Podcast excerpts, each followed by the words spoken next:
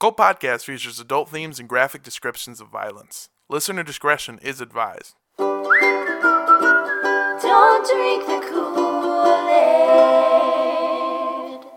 For the purposes of this podcast, we define a cult as organizations that rally behind an entity or leader who espouse beliefs outside the norm, Organizations that require physical or monetary sacrifice as a condition of membership. organizations in which the doctrines followed by the leaders are different than that of the followers, Organizations in which isolation is encouraged either by commune living or by a policy of disconnection from outside relationships. and organizations that actively recruit new members.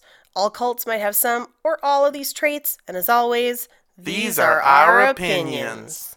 Thank you for tuning into Cult Podcast. I'm Paige Wesley. And I'm Armando Torres. And with us we have Andrea Gazzetta. Yay! and it's Armando's week. Yes. Hello. It's my week again. Uh, we're preparing for something super special for you guys, so I'm doing another episode. It's because I am buried in research for a three-parter Hell after yeah. this. Yeah. Super excited. Uh, today we have got a kind of a fun one, kind of a historical one. Uh, fun fact about my life: I have recently been devoting all of my time to Red Dead Redemption 2. It's a fun game that I'm playing, and that Paige definitely remembers Jake playing. Yeah, well, I mean, you're like eight months behind. I Oh, don't know if you yeah. know. I thought you were gonna say Paige definitely remembers Jake living. he does look like he looks the guy. like the main Yeah. character. and also act like and uh, sound like and probably smell like he smells like a real man. Every time I see Jake, I'm like, oh, you smell like you do good work. My favorite. My, my favorite was after Doug met him. Doug texted me. He's like, Jake's like he's cool, but like a cool ranch dude. Yeah. And he was like, not like the chip, like an actual ranch. And I was like, no, also like the chip. That's why I'm interested. Uh, there is a mission in Red Dead Redemption 2 where you uh, where you discover the the flavor Cool Ranch. yes, that is part of it. Uh, no, it's it's a great game. I got the game uh, for free. Nice. and I just hadn't been playing it because I was playing Far Cry a bunch, which is why we got you know the, the Far Cry uh, April Fool's Day episode. Yep. Um, and so I thought it'd be kind of interesting to travel back to the Wild West and give us a cult from then times. Hooray! Yippee ki mother culter. This one, this one's really uh, interesting in that it's not necessarily a cult as far as it's kind of a new religious movement that got seen as a cult. I guess that you can chalk this one up in our like kind of our voodoo type deal. Are consenting adults doing weird shit file? Yeah, and not even necessarily weird shit, just uh just kind of like uh, consenting adults doing things that white people are like, the fuck is that there? And then getting all up in arms about it. Okay. Literal arms. Literal arms, yeah. They grew. Bear- White people went what, and then they grew more arms. I was gonna say bear arms or person arms. So before we get into it, I just want to give you guys an introduction. No, is this gonna happen the whole time? I'm gonna talk like this the whole time, Your partner. throat's gonna be so sore. Now this is actually a very comfortable way to speak. It's very mm. soft on the throat. I'm not gonna talk like that, Thank but I am gonna give us a very pretentious introduction. Oh. For most of us, the Wild West is one of the defining times in America's history. The iconic era that followed the Civil War conjures up images of dangerous outlaws, heroic gunslingers, and countless miles of endless opportunity. For many Americans, the move west represents freedom the freedom to leave your old life behind and to become an entirely new person in a whole new world. But this new life came at the expense of lives that have existed for generations. No other phrase is as linked to the Wild West as cowboys and Indians. The duo is as iconic as milk and cookies, even though they often got along like oil and water. In our movies, our stories, and the games we played as children, we idolized the cowboy, gritty men who lived to be free, that distinct type of freedom that meant living for no one but yourself. And whether you call it the westward expansion or manifest destiny, for many, it had a much less enticing name foreign invasion. In the West, settlers found roving groups of natives who weren't willing to give up their homes so that a group of Europeans could have a shot at a new life. And if you know anything about Americans, you know that they're willing to fight tooth and nail for their freedom. And that goes double for the true Americans who called these lands home for thousands of years. Today, I'm here to tell you a story of that fight, a story of prophets, a story of changing tradition, a story that ends in one of the bloodiest massacres in American history. Today, we're covering the Ghost Dance movement and the prophet Jack Wilson.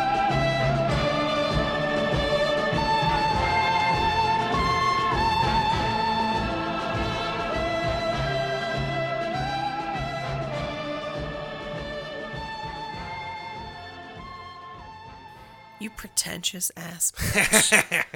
I write introductions like I'm writing a fucking college thesis paper, which is super fun and I love it a lot. I know. Imagine if you'd done that in college. Yeah, instead I was. Uh, I actually didn't even really go to college. I went to community college for a part of a semester, and most of that was just smoking weed, being like, "I'm gonna be a famous rapper one day." I mean, close, right? yeah, this is about as close as you can get. 420 dog. Uh, I want to give you guys a couple of sources on this episode. Uh, an article on religion and expressive culture of the Northern Paiute from Every Culture. Ghost Dance, a religious cult, posted on thewildwest.org. Little bit of a bias there. Uh, the Ghost Dance Religion by James Mooney, and multiple articles from ghostdance.us. So, the Northern Paiute people come from the Great Basin, an area that spans across modern day California, western Nevada, and southeast Oregon. Do you guys know where the Great Basin is? Does that sound familiar to you guys? No. Yes. Yeah, I think I think it's kind of a West Coast thing because I know it. It's a Great Basin area is like I said, it's like uh, California, Nevada, and Oregon. The Great Basin Desert is the largest desert in uh, America, and I think it's bordered by fuck. Don't quote me on this. The Savannah Desert, the Colorado Rockies, and some other thing on the other side. But it's a huge desert, and uh, it, it's like it's kind of the area that you think of when you think of the Wild West, like dirt, tumbleweeds, cacti, uh, horses roving over the hills. So that's kind of the setting of the place that we're talking about. There's a snake in my boot. Yeah, the thing about the Great Basin is you're legally required to say there's a snake in my boot or howdy partner every other sentence. uh, it's punishable by cow law. Is that reinforced by the county sheriff? You bet, you bet your sweet branded ass it is. Howdy. Uh, thank you. There's a howdy in my boot. That legally counts. Hello, I, Snake partner. I'm Bradley La Snake, a simple g- snaky lord. Nope, I can't make it work. I tried to make, I tried to give Brad Laveau a reptile grandfather, and it didn't work. You mean Esquire? Oh, Oh, shit! shit. Yes. Everything makes sense if you give it a long S, because that's what snakes do. Howdy, partner. Uh, traditionally, the Paiute people live nomadic lifestyles, traveling in small bands of two or three families. Uh, so they basically travel like punk rockers, just small bands traveling across the country, and uh, mostly independent. Uh, however, in the early 1840s, foreign settlers began making their way to western Nevada, and the Paiute people realized there was strength in numbers. All of the roving bands converged into one singular and sedentary group in modern day Nevada. As the foreign white settlements progressed into larger cities, the competition for resources increased, and oftentimes this competition escalated into actual war, like the Pyramid Lake War of 1860, the Owens Valley War of 1861, and the Snake War in 1864, uh, where Brad Laveau's grandfather proudly served his country and lost his life. Okay. I didn't say they were all going to be good. Well, I mean, like one of the biggest conflicts at this time is just the fact that Native people were kind of like, yeah, we just kind of wander through, we kind of take what we need, and then we just kind of keep moving. Like in a way, they were like buffalo or bison at the time, where they were just like the herd would move and they would use the resources in one area and keep moving so that those resources could replenish themselves. Yeah. Whereas like settlers would farm land until the Dust Bowl happened and ruin land by kind of like taking everything they could, but they also didn't abide by other people having any sort of access to their land. So white people saw land as like this thing that I own, whereas like native people were just like, no, we just all kind of share it and I don't want you in my space and like we'll yeah, figure like, like, it's fine. You, you don't bother me. Yeah, and a lot of that too has to do with the natural rhythms of the the nature the or I guess the natural rhythms of the environment. So like fish come at this season or like deer are more plentiful at this season. So we'll have events to like hunt them and store meat for times when it's more difficult. So like they were just kind of using the land in a way that was compatible with what the land was as opposed to like white settlers kind of like trying to be like no this is the thing and the th- it's a very german thing to just be like no you will bend to my will you know it's very it's my people uh Yeah. yeah But all of these wars that happened over like the property, they all had the exact same storyline. The natives and settlers would have a disagreement over who had rights to which property. One side would retaliate against the other, and then the other side would fire back, and soon an all out battle would ensue. And it was usually settled by the United States bringing in its army, which is the political equivalent of like slapping your older brother and then yelling "mom" before he can hit you back. Just so a bigger force comes and it's like, if you hit your brother, I will blast cannons at you. you yeah except uh the government was really only on one kid's side Yeah. Oh yeah, just like most moms. You only. It's you're an only child Still not her favorite. In battle, the settlers almost always won. They had more manpower, they had more firepower, and they even had a secret weapon disease. White settlements were rampant with smallpox, measles, and the flu, but unlike their foreign enemies, the natives had no immunity to the diseases. Fucking white people getting sick all the time, hosting podcasts, and then giving each other the cold. Well, it's I mean, they're they're diseases that are generational in a way. Like they are societal Yeah. and they've never been introduced. That's why it's so dangerous when we interact with like untouched communities because we have the potential Oh, to yeah. kill them. There's a really good book that covers the entire subject of immunology and like pre-settlement America. It's called 1491 and in it the researcher hypothesizes that native people have specific platelets that are more resistant to like paramecium and like um what's the- like parasitic Okay. things. So like the the immunity that they have evolved with what was present in the environment in North America Because they were exposed to it because they're exposed to it. Yeah. Whereas like white settlers, because Europeans grew up with like cattle and sheep and pigs, the diseases that are related to those, like smallpox, which originally came from it's similar to cowpox, which is a cow disease, because we evolved having these livestock animals that our immunology is more suited to diseases like viruses and bacterial infections. Interesting. So native people had a perfect resistance for where they for were. what yeah for what Yeah. developed around them it's really interesting we see this other places too. That's also why, like, if you travel abroad to certain places, you have to get shots mm-hmm. Yeah. because you know we don't necessarily have the same resistance to something like malaria. Right. That's way more common in other places, and that's just kind of something that happens when you grow up in a certain place where diseases are common and you're exposed to them all the time. Your body learns to fight them off. But if you've never experienced them and then you come in contact with somebody who is infected, you're done. Your body doesn't know what to do to it. Yeah very interesting So, in 1872, President Ulysses S. Grant decided to try a more refined approach to America's then policy of just removing native people from their land and telling them to fuck off, in lack of better terms. What he did was he set up a reservation for the Northern Paiute in southeast Oregon. He hoped the distance and seclusion would put an end to the violence in the West. However, President Grant missed a major detail even if you're a super chill guy about it, people don't want to uproot their lives and leave their home to live on a shitty piece of land in Oregon unless they have a handlebar mustache and like a really niche business Like idea. Like an organic coffee bar Yeah. or something like that. then they do and they move to Portland. Pieces of fancy tattoo shop. yeah. or I'm not even mad at people from Portland. I just hate your business ideas. Some sort of organic pet food empire. uh yeah these are like organic unicycles I know that we're also saying this sitting literal feet from an organic market full of CBD products. Only three bands made their way to the reservation, and even they couldn't escape the fighting. The three bands in Oregon faced multiple skirmishes with the Nevada Volunteer Cavalry, a group of Union soldiers who had fought in the Civil War, which happened a decade earlier.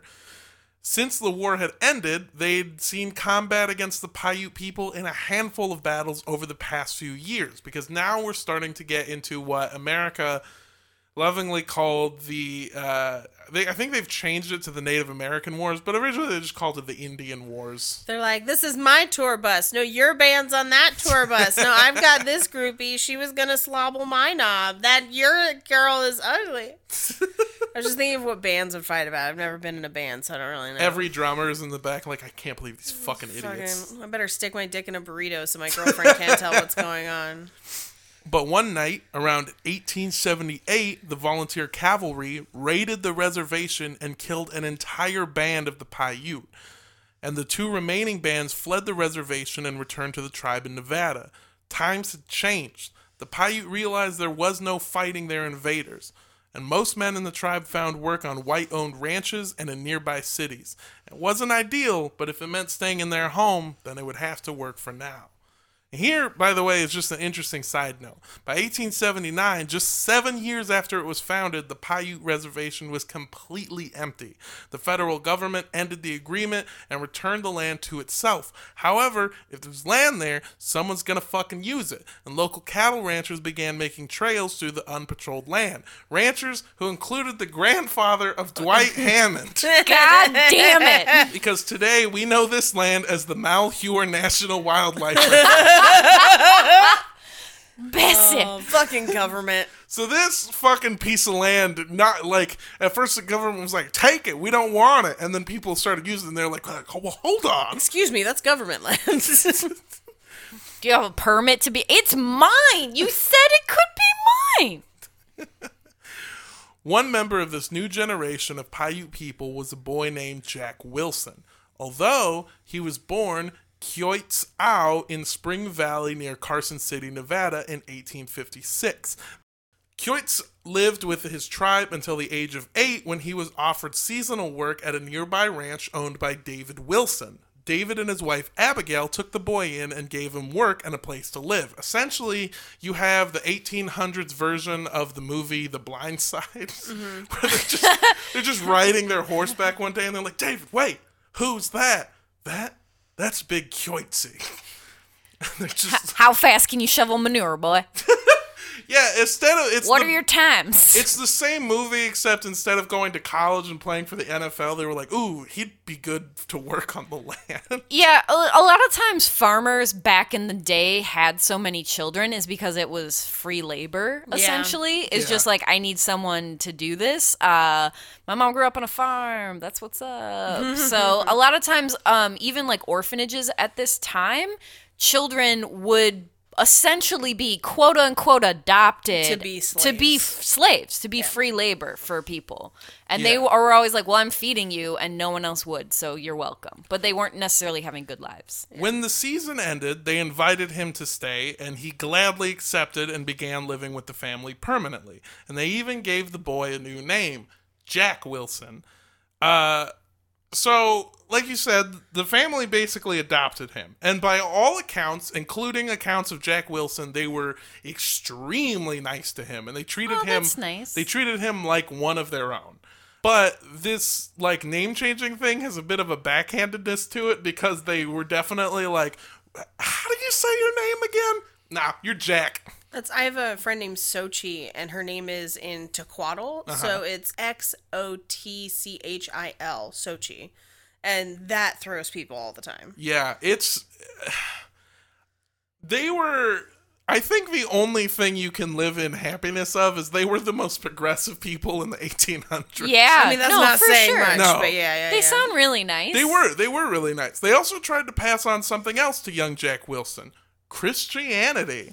Oh, always. Yeah, because the nicest people in the 1800s were almost always Christian, and all of the bad people in the 1800s were almost always Christian. Yeah, it's pretty much everybody at the time. An outlaw would hop off his horse and shoot you in the face, and then be like, "I did it for God." Thank you, Jesus. oh my God. Just sorry. Speaking of snakes in the desert, did I tell you guys about the YouTube hole that I fell down the other day? no. So there's a YouTube channel called Texas Snake Hunter. You're you're welcome. You are absolutely welcome. Uh, and it's a guy in East Texas that goes out kind of like like Steve Irwin and like finds snakes in Texas and tells you about them. But it's all just like local Texas wildlife. And then as soon as he's done looking at a snake or an animal, he'll be like, thank you lord jesus for this beautiful snake and then sets it down. Every every time. And he's like the sweetest dude but it just cracks me. I was thank you lord jesus for this armadillo and you're just like okay This is adorable. I can't wait i to will show watch you a video Oh my after gosh. this So I fucking we didn't even know stingrays could kill people, and they took down Steve Irwin. Be careful, Texas I Snake know. Hunter. We can't let them get the Texas Snake Hunter. We No. like we couldn't save Steve, but it's not too late for the Texas snake hunter. I'll dive Hunter. in front of a snake to help out my boy. Thank you, Lord Jesus, for this opportunity to help the snake hunter. Yes. That's so cute. It's it's wonderful. He holds me in his arms while I'm dying. Thank you, Lord Jesus, for the chance to see this beautiful Mexican. I was gonna say thank you, Lord Jesus, for this Mexican. So David began reading Jack the Bible. He taught Jack about a singular God who created everything and about his kingdom in heaven where all of God's people go when they die. And these stories fascinated Jack because the Northern Paiute didn't believe in a God. They believed in a higher power that came from nature and its natural occurrences. So the sun, the moon, thunder, stars, the wind, all of these things held power that could be called upon to help them in their daily lives. Think of it like having a, a naturally occurring clippy following you around everywhere. hey, I see you're hunting that bison. Would you like some help with that? It looks like you're fishing. Would you like some help sharpening that spear?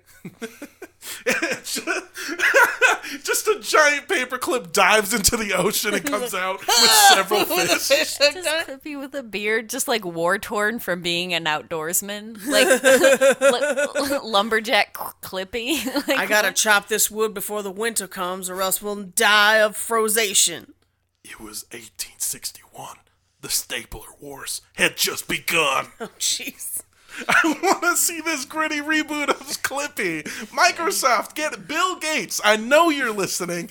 Get at me. I'm pretty sure this is not high on their product roadmap. Get at me.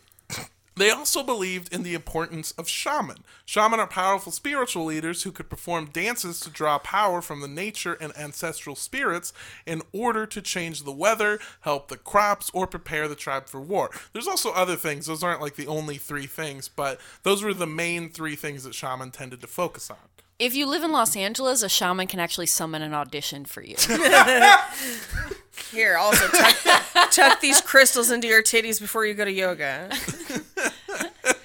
burn all the sage, Stacy. Charge Burn all ch- the sage. Charge up your titty crystals and hope for the best. So this is what this is basically what the Northern Paiute believed. And before his time on David Wilson's ranch, Jack had actually spent his life learning the word of a very powerful Paiute shaman named Wadziwab.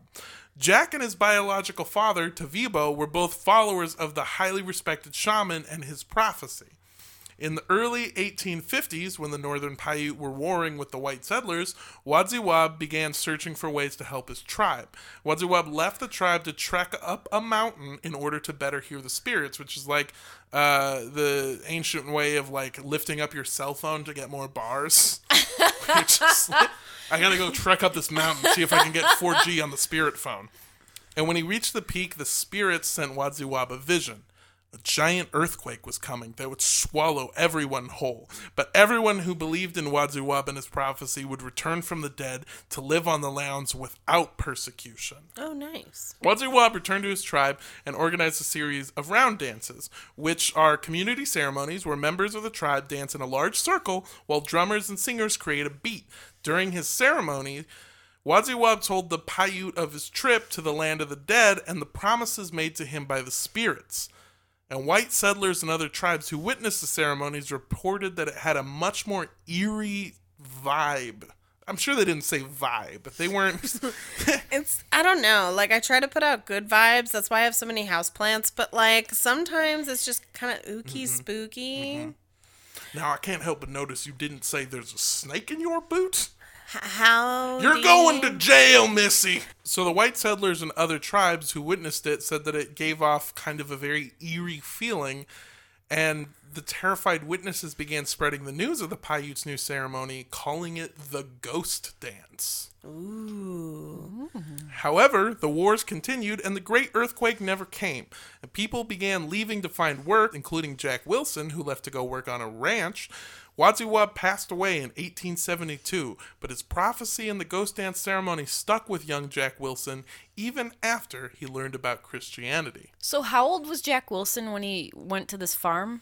Eight years old. So okay, okay. So he was like still very impressionable. Yeah, he also.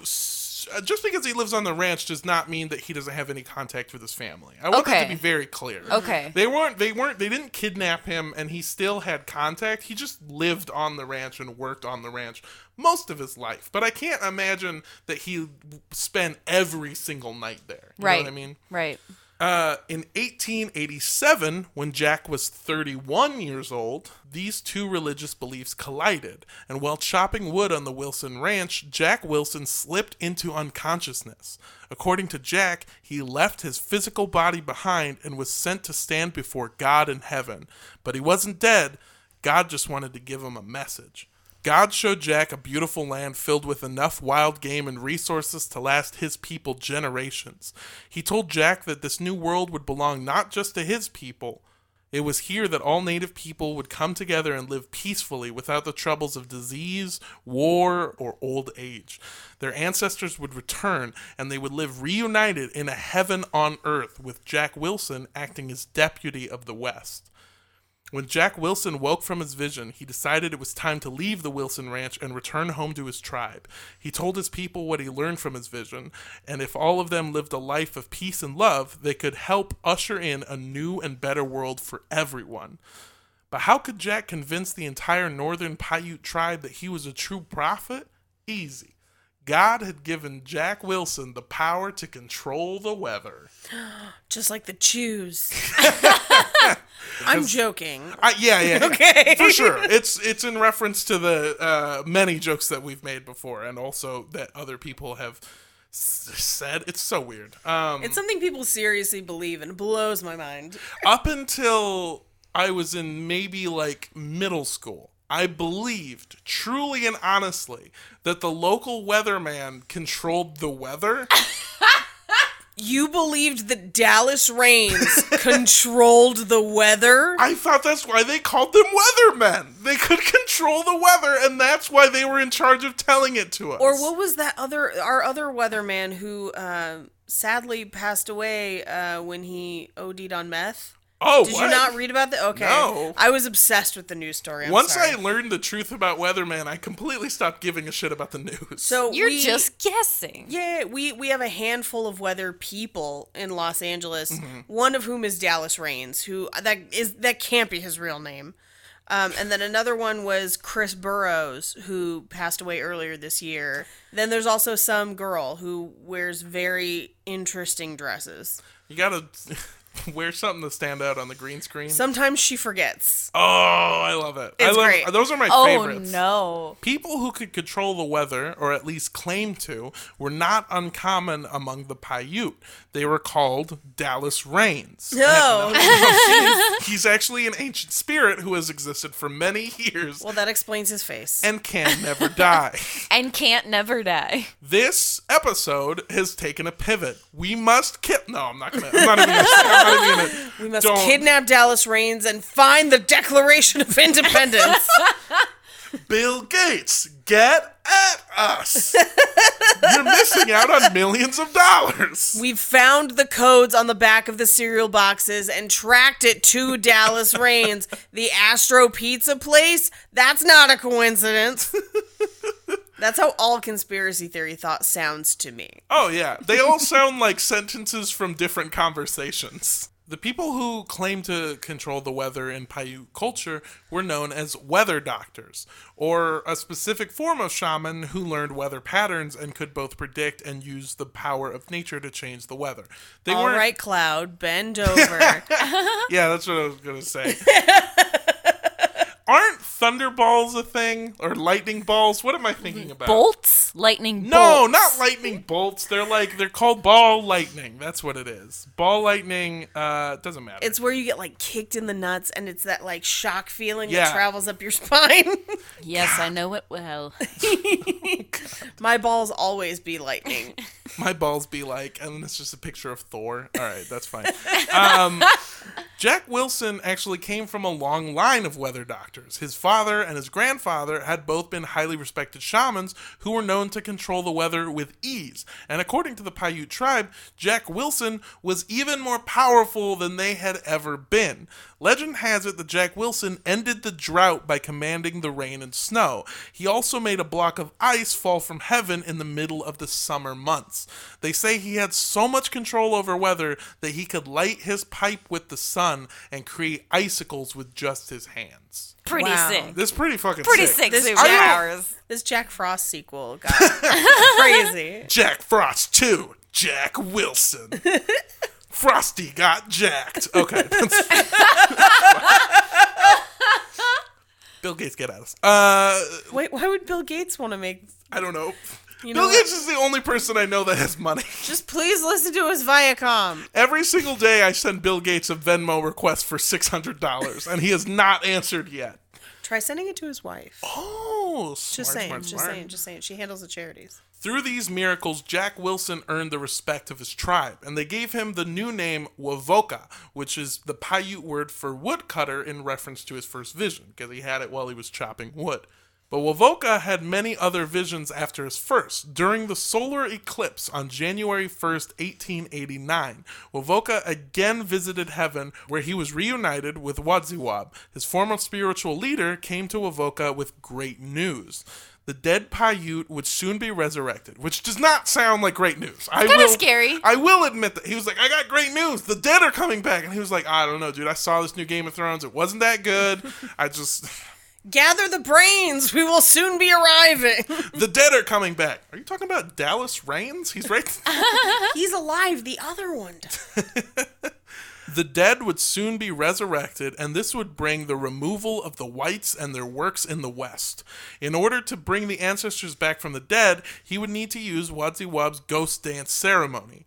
Quickly, word spread across the other tribes that the Paiute people were practicing the ghost dance ceremony again. The other tribes sent delegates to investigate the claims of a new and powerful prophet, and most sent them in disbelief or just kind of to be cordial, because once this news comes out, you're supposed to be like, all right, let's send somebody. But whatever the reason was that they sent their men, almost all of them returned to their respective tribes to urge them to join Wovoka in ushering in a new world.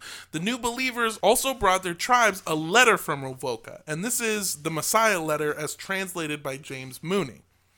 I, Jack Wilson, love you all, and my heart is filled with gladness for the gifts you have brought me. When you get home, I shall give you a good rain. The Messiah says that when your friends die, you must not cry.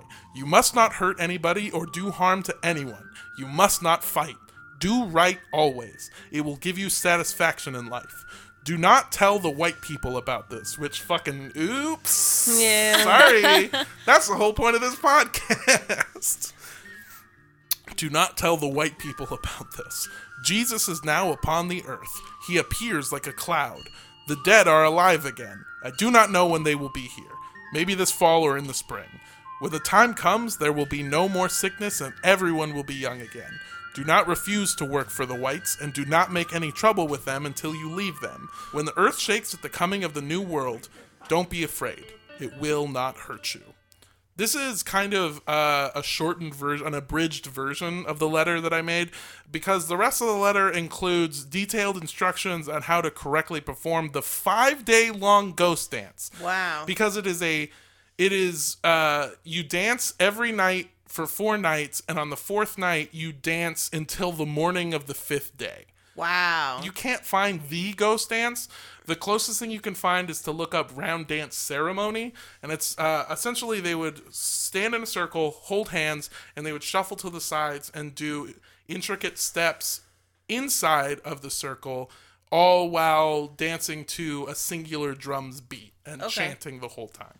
Early on, too, another different group of people sent delegates to investigate the claims of the new prophet in the West, a relatively new religious group in Utah known as the Mormons. Oh shit! This is Joseph Smith level Mormons where they be having wives out the yang. So this is at this point this is after Joseph Smith was assassinated, and then after uh, Brigham Young died. Even so, after Okay.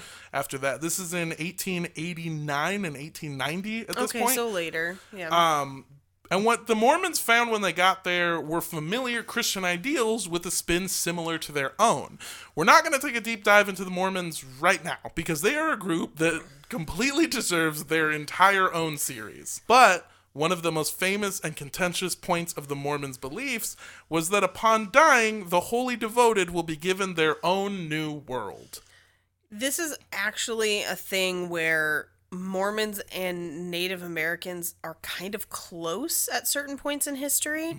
Uh, my great grandfather was Mormon, and my great grandmother was Native, and he specifically married her in part because he believed of the connection between the Mormons and the Natives. I, I just have a question. Is, does that have to do with the fact that they were both kind of like exiled to similar places, or Not necessarily. Um, I th- if from what I understand, and I could be very wrong, uh, it had more to do with the fact that they believe that Christ has appeared in the Americas to the Native Americans. interesting? Yeah. Okay. Yeah, there's also a lot of the similarities tend to come from the renewed world theory.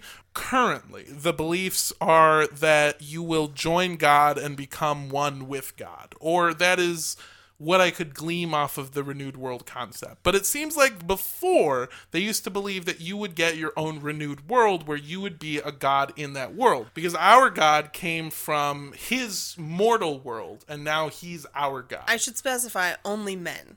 Yes. Yeah, yeah, yeah. Cool, cool, cool, cool. Does that mean just like women don't have a soul, or what's the No, deal no, with no, no, us? no. It's it's usually that you would join your husband's world. Yeah. Oh. You're like an, the assistant manager of New Earth. That's why you have to get married. Yeah.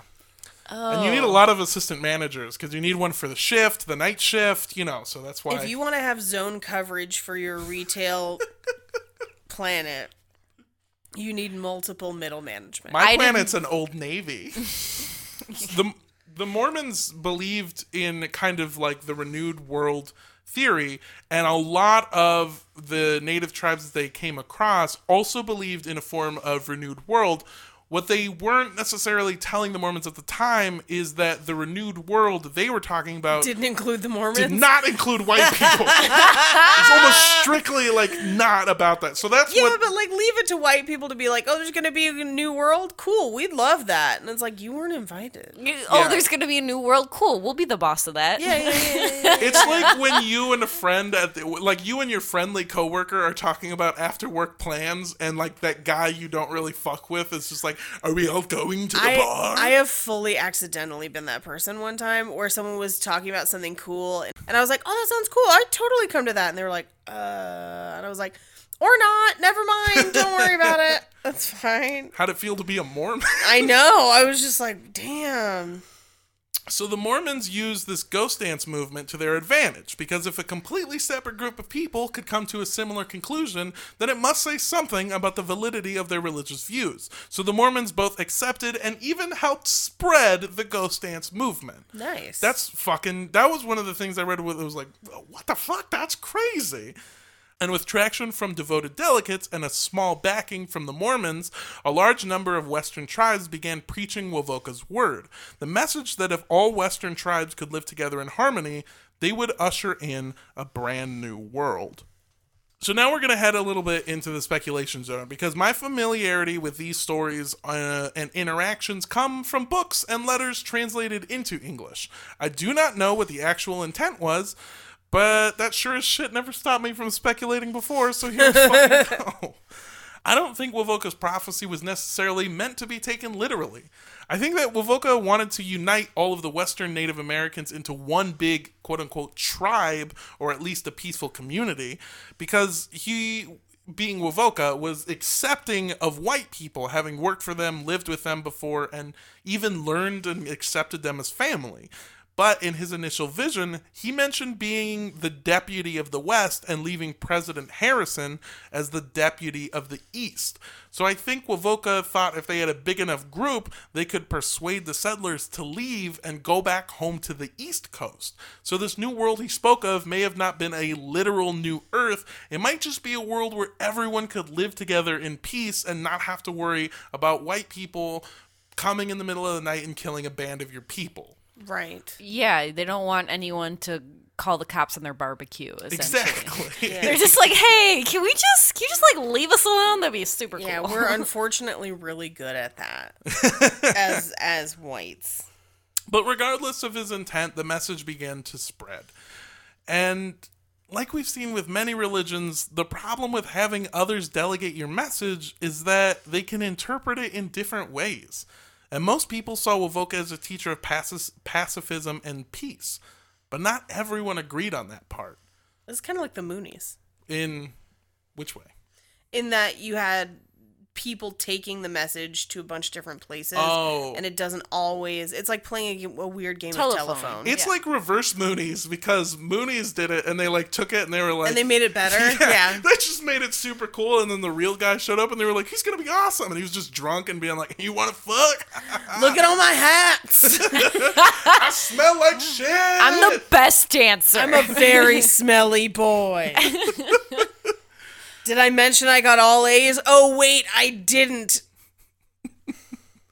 The Lakota, one of the three Sioux tribes from the Great Plains in modern day Dakota, which uh, I'm just combining North and South Dakota into one big Dakota. One of my coworkers was Lakota Sioux, and she used to actually go back for tribal events. And uh, when we they were kind of protecting the water with Standing Rock, she was actually she went back for a couple days to basically wow. like take time off and go. Yeah, So they were one of the many tribes that were in a time of crisis at this time. Long winters followed by harsh droughts had made their lives difficult, and the constant conflict with the federal government was just making everything worse.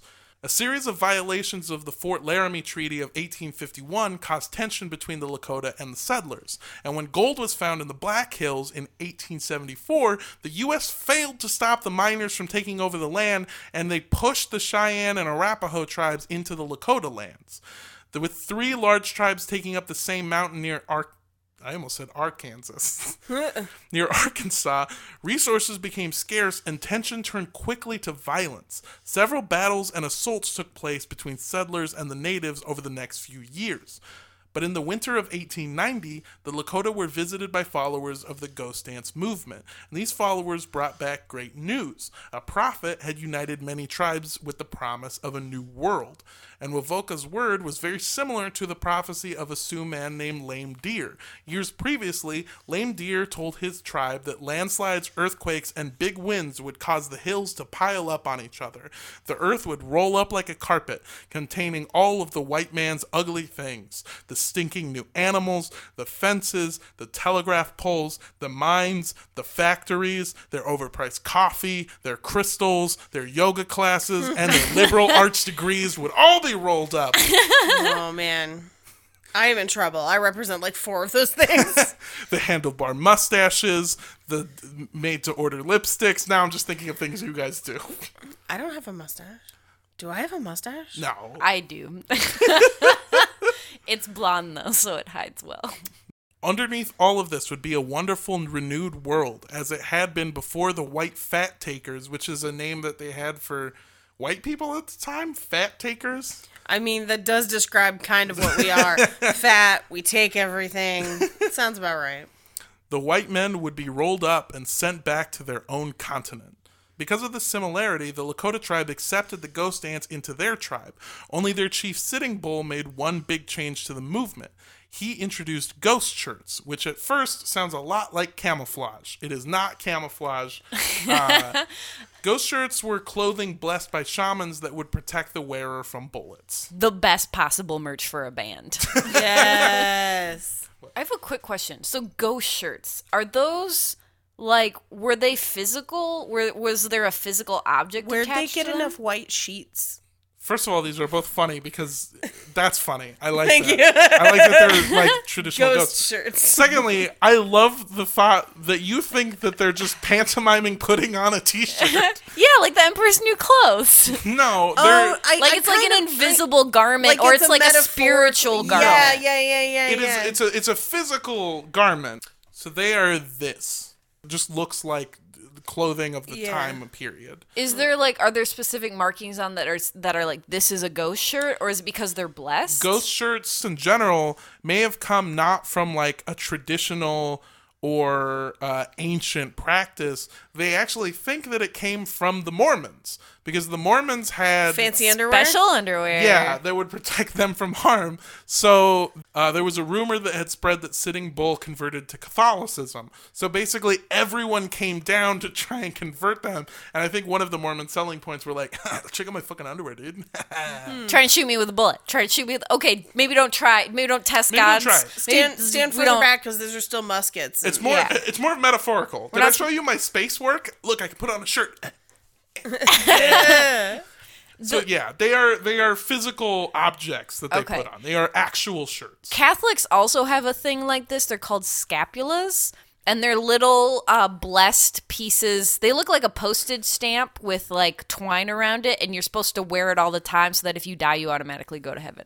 What? I didn't That even sounds know. like a cheat my, code. My It's a mom super grew cheat up code. Catholic, and I've never heard about this. My family was super Catholic. Level up.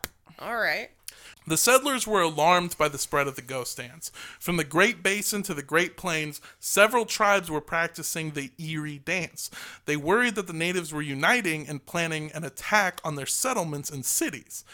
In the Great Plains, where the Lakota lived, the Standing Rock Agency decided to take some native chiefs into custody to try and quell what they called the Messiah craze.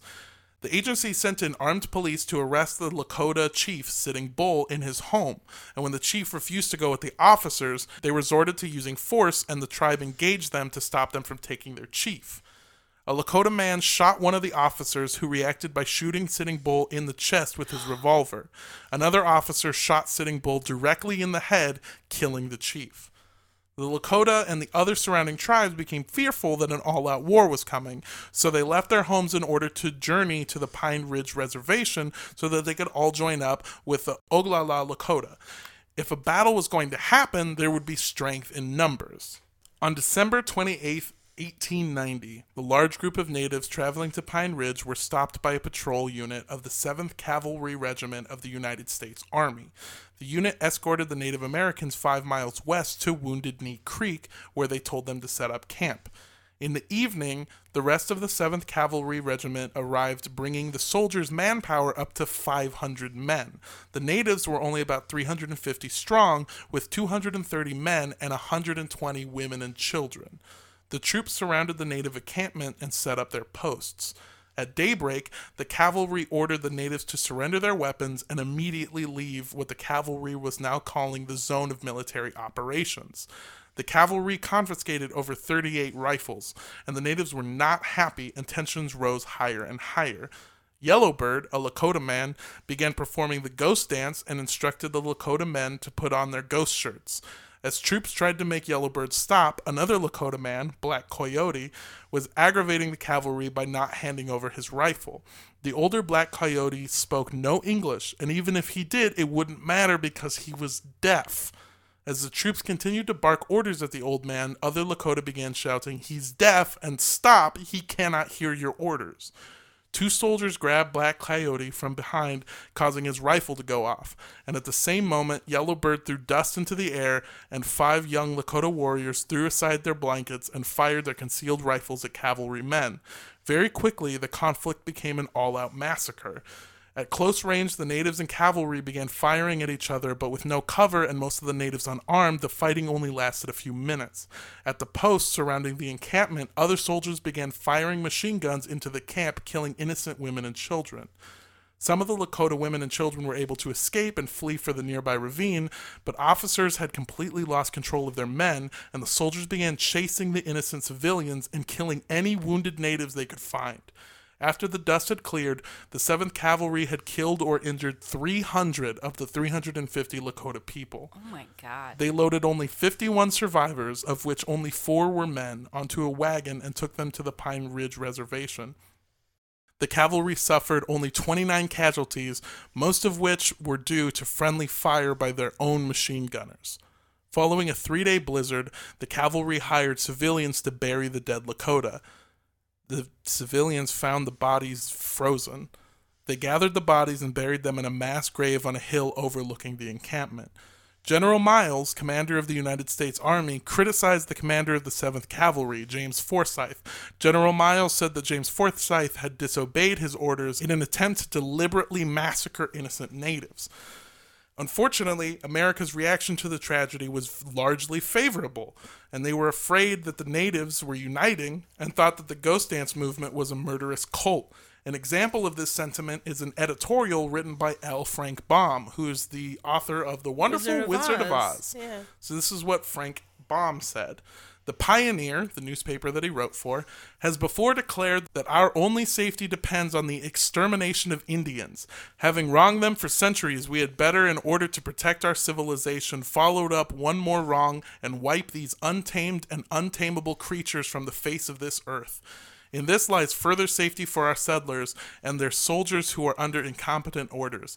Otherwise, we may expect future years to be as full of trouble with these redskins as those have been in the past. That is horrifying. I also think it's really interesting to note that he's like, yeah, we have definitely wronged them, so we should kill them before they come back at us. And it's like, how about Yeah. stop wronging them? I mean, it's genocide. Yeah, Wovoka was devastated by the Wounded Knee massacre, and he wasn't alone. Interest and participation in the ghost dance dropped dramatically as other tribes feared similar acts of violence would come to them if they continued. The ceremony continues on to this day, but mostly in secret, and is a way to honor those who were murdered by the United States military at Wounded Knee. Wovoka continued to serve as a prominent Native American leader and medicine man. He would often travel to events on reservations across the United States. He is believed to have passed away peacefully on September 29th, 1932, at the ripe old age of 76. He died in Yerington, Nevada, the town where he worked at David Wilson's ranch, and he was buried in the Paiute Cemetery in the town of Schurz, Nevada. So, Ghost Dance, not really a cult. No, it was a new religious movement that a lot of uh, the white settlers saw it happening and were like, I don't like any of that shit. Which, okay, for context, have you ever been to a friend's church where everyone knows the words and you don't? Yes. and it's scary and it's weird. I took my friend to my church, who is which is Catholic church, and in Catholic church, sometimes in the morning ceremonies, we don't have like a full choir, so we just Right. say the songs, Right. And it sounds creepy as hell. So my friend came, she's like. Where did you take me? This is so scary mm-hmm. because everyone in the church knows the words, but you don't. Imagine that happening, but you also don't know that language. Of course, that's going to feel scary and menacing to you Yeah. because you don't understand what's happening Right. but and you're going to vilify this thing that you don't understand Well, imagine being a group of white people in the 1800s and passing a group of people who are dancing and just being like, "Oh my God, what is that?" And they're like, "That it's rhythm." And white people were just like, "What? What is it? I don't like it. Get it away from me." they're just mad because they didn't get invited to the dance barbecue It is it is not a cult, and it, and labeling as cult is like I said earlier, the equivalent of like labeling voodoo as a cult. Like it's not dangerous. It Right. was, in fact, it was mostly good because he was like, we're gonna believe in pacifism. I don't want to fight. I don't want anyone to fight. We've lost too many people. We should stop fighting. well and and the issue here is he was like yo let's just leave these like how far do we have to travel to leave these white people behind. Like, how do we band together so that they'll just leave us alone? That's really all they wanted is to be left alone. It became very clear fairly quickly that there's nowhere on the continent you could go where white people wouldn't come stop drop and open up shop if you will. Sorry, I'm just thinking of the song. Yeah, it's it's not a cult, it's not a dangerous religion. He was trying to bring everyone together so that he could build one big community and he was also trying to end the wars between native people because while this was happening, uh especially the earlier parts like they're fighting with the federal government they're also fighting amongst themselves not within the Paiute tribe necessarily but from tribe to tribe they were mm-hmm. fighting so he wanted to organize everyone and bring them all together to fight one common enemy really by not fighting by just existing by living How long was the ghost dance illegal for after this? it was never illegal. It was just kind of like everyone saw what happened at Wounded Knee and were like, they got killed because of the ghost dance. And I don't want to do that thing because they're just going to come after me. You also have to think that the whole reason they were on their journey was because uh, they saw what happened to Sitting Bull, and they're like, I can't let that happen to me. We gotta go now. And then it fucking happened. So they were like, Well, I'm not gonna do the ghost dance because it's just gonna happen to me. It's gonna happen again. I was like, Oh, I want to look up a, a Wild West cult because I'm enjoying this cowboy video game so much. And then I read everything and was like, Man, cowboys kind of ass. I mean, yeah, the the whole story of the West is really just a tragedy. Yeah. Because it's just it's it's entire it's the death of a culture. Yeah, it really know? is. And it's just it's sad. There's so many languages that have been lost, like native languages that just Mm-hmm. don't exist anymore because of what of, of white people. it's because of white people. There's also like one of the most upsetting things reading the like aftermath or current aftermath of uh these things that happen like the 7th cavalry multiple people for wounded knee earned medals of honor. And they the federal government was urged by Native American descendants of those who were killed at Wounded Knee. And they were like, "Hey, please rescind that award because I understand the Medal of Honor is an award for valor and that's perfectly okay, but you awarded a bunch of men who chased down women and children and slaughtered them when they didn't need to." Yeah. Yeah. And also that that thing I said about uh, General Miles uh, chewing out Forsyth and being like he fucking disobeyed my orders so he could intentionally kill Native Americans.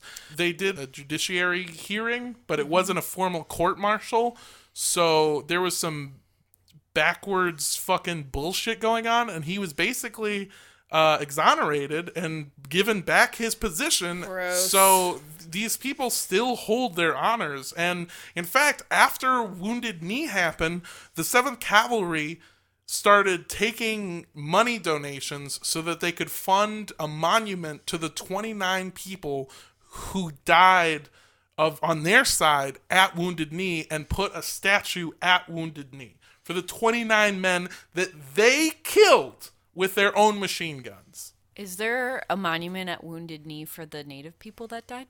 Yes, there is. It was built by St. John's Episcopal Mission Church in 1903. So, couple uh like 10 years after the 7th Cavalry built theirs is when the people they slaughtered got one. Fun times. Cool, cool, cool, cool. Yeah, it's really shitty, and I wanted you people to feel bad about yourselves. So, I'm sorry. you guys did not do this, but this is a story that everyone should know. Yeah. Because somebody had told me about Ghost Dance before, and I was like, oh, that sounds super interesting. And then as soon as I looked up Ghost Dance, I found a book called Ghost Dance and Wounded Knee Massacre. And I was like, what the fuck? And I didn't realize how much of a role this religious movement played in the Wounded Knee Massacre itself, which is a huge part of history that I feel like we don't talk about a lot. And a lot of the reason of why we don't talk about it is because of everything that we just talked about today. Right, right, right. Yeah, it's a real, real bummer. yeah. real bummer, dude. I found out that the term I found out what, that the term whitewashing is an actual term. Yeah. Mm-hmm. And I I didn't know that. It just means lying about facts to make white people not look as bad. Right. Well, Yeah. It, comes from a word for painting something painting something colorful with a literally a white wash to make it look more white. And like it's an actual painting thing. Yeah. So when we refer to it in regards to facts, it's basically taking history to make it look more white. Real interesting. But yeah, this It's one It's like whenever people refer to slaves on plantations as indentured servants. Yeah. what? That, that oh, have you not heard that on the I have news recently? Not heard that. Oh, I I had to not I had to leave the room so I didn't throw things at my television. Yeah, I was very upset. It's in the South. There's certain uh, schools where the curriculum is the Civil War was an issue over states' rights instead of It was about slavery. It was 100% about slavery. Yeah. What's up? it's it's just it is the uh It was the state's rights to have slavery. That's what it was. That's the right. That was the whole issue. the South surprisingly has a pretty good publicist. is what it seems like. They're like, "We got biscuits, y'all," and you're just like, "What you say?" Damn you, biscuits and gravy. I'll set aside my morals for today. Uh, it is weird though, cause like we went when we went to even when we went to New Orleans, we were on a we were on a bus trip with some people. We were going to see the Gators, which I was down for, and the people that we were on the trip with like, we're gonna go look at a plantation, and we're like, I have no interest in No. visiting a terrifying plantation where It's just a bunch of white people from what Chicago, and I was like, "What are you taking a victory lap? Why would you want to go to a plantation?" Yeah, I don't get it. I don't understand why people want to get married on plantations. If you get married on a plantation, I hope your children get cursed. Like, it's weird. I mean, they're they're a giant, pretty Yeah, house, so I I, kind of understand. But could also, see- I personally would probably not ever be okay with No. It doing would make me feel like a space imbued with that much horrible history would make me feel so bad. I don't think I could get married there. Yeah. Like, I don't want my, the happiest day of my life to be on a place of someone else's Im- unimaginable suffering. I don't like the plantation homes. I don't like big homes. They freak me out. They're always haunted. If you have more than five rooms in your house, your house is haunted. Well, I mean, if you Even built- if they just built it. if you built your house on the back of a bunch of people that you tortured and killed, that's definitely gonna be haunted. Yeah, for Brought sure. that on yourself. Anyway, I hope you enjoy your fucking haunted marriage. Definitely one person out there listening. um, yeah, that's been this episode, guys. Uh, boy, bet you didn't. Bet you guys didn't see that feature spot from the Malheur National Wildlife Refuge I, coming I in. was very excited to hear about the Malheur National Refuge. Yeah, that was Yeah. wow. That's Our national where- parks are pretty great. A lot of national parks actually come from old reservations that they took back because the federal government, uh, bit of a baby about shit. Not very, doesn't want to share. Uh, they're like the kid that had toys they didn't want to play with, and then somebody was like, I could have a lot of use for this. And they're like, it's my toy! Stop it, or I'm calling my mom the army. There's gold in this toy. I didn't know there was gold in this toy till now. I want this toy back. You can have this other shitty toy that I'll, you'll discover gold in, and then I'll take back later. Right. Anyway, if you want to protect the national parks from the Hammonds and Bundys, you can do so by purchasing stuff from OpenSkiesTrading.com, which is the website for Open Skies Trading Company. Open Skies Trading Company has a lot of great products such as shirts, posters, uh, dog collars, keychains. Or people collars if you swing that way. Yeah, yeah, yeah, yeah, yeah. They are extendable. And uh, yeah, they they got Armando collars. Um, they come in my size. No, they, they probably don't. don't. They There's don't. I have such a thick neck. Your head is the size of a bulldog. Uh, yeah. Damn, this is a good roast. Thank you. Um, yeah, and if you want to find Open Skies Trading Company, you can go to openskiestrading.com or you can find them on Facebook and Instagram, which is at Open Skies Trading Co. That's Open Skies Trading C O. And if you want to find me on social media to like, I don't know, tell me what you've been doing in Red Dead Redemption 2 and how I ruined Red Dead Redemption 2 for you by doing this episode, then you can find me on Instagram and Twitter, which is at Mando Does Stuff. That's M A N D O Does Stuff. I would have gotten a Mondo leash, but Home Depot was out of ratchet straps. uh, if if you're also sad about today's episode or Rocket Man, uh, feel free to let me know at Paige Wesley on Twitter or at Rampage Wesley on Instagram. Uh, if you want to send me. Has anyone else read the book "The Girl Who Loved Wild Horses"? That's that's no, great but I book. I'm not at all surprised that you did. I'm pretty sure that's your Instagram bio. Just, uh, uh, there's a really good book called The Girl Who Loved Wild Horses, and if anyone else read it as a child or anything else by that author whose name I can't remember right now, uh, send it my way uh, on all the things at Sundress Comic or uh, at Andre Gazetta on Instagram if you want to check out my art. And uh, let's talk about, uh, you know, horses, horse girl things, whatever. I'm Let's writing a about book called The Girl Who Loved the Book, The Girl Who Loved the it. she couldn't remember the author. Chapter two. Damn, book writing is easy. Uh, if you like our show and you want to follow us on social media, you can do so on Instagram at Cult Podcast. Or on Twitter at Cult Podcast Show. You can also send us an email to cultpodcastshow at gmail.com. Or if you want to send us actual stuff like beaver nuggets or more wine for Andrea or um, snakes, if you want to send us No! no, No, hard no. hard no on snakes. if if you want to send us your fan fiction about the Texas snake hunter, you can send that to 3756 West Avenue 40, Suite K, number 237, like, like the, Shining, Thank you, baby Jesus. Los Angeles, California 90065. There's a snake in that hole. Thank you, baby Jesus, for letting us see the snake in this hole. And then he puts them back where he found them.